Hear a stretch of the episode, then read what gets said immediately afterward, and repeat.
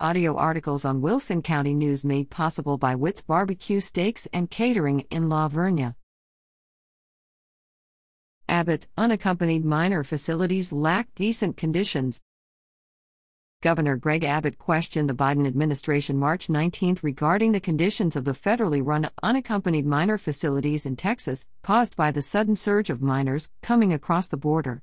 The water at the federally run unaccompanied minor facility in Midland was not proven safe prior to placing children in the facility. In addition, there has been a COVID 19 outbreak in the Carrizo Springs facility.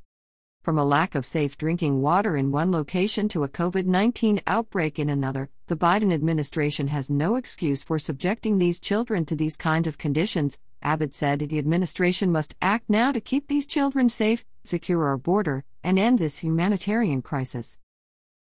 The governor has deployed Texas Department of State Health Services resources and personnel to Carrizo Springs to investigate, identify, and combat the outbreak of COVID 19 in the federally run facility.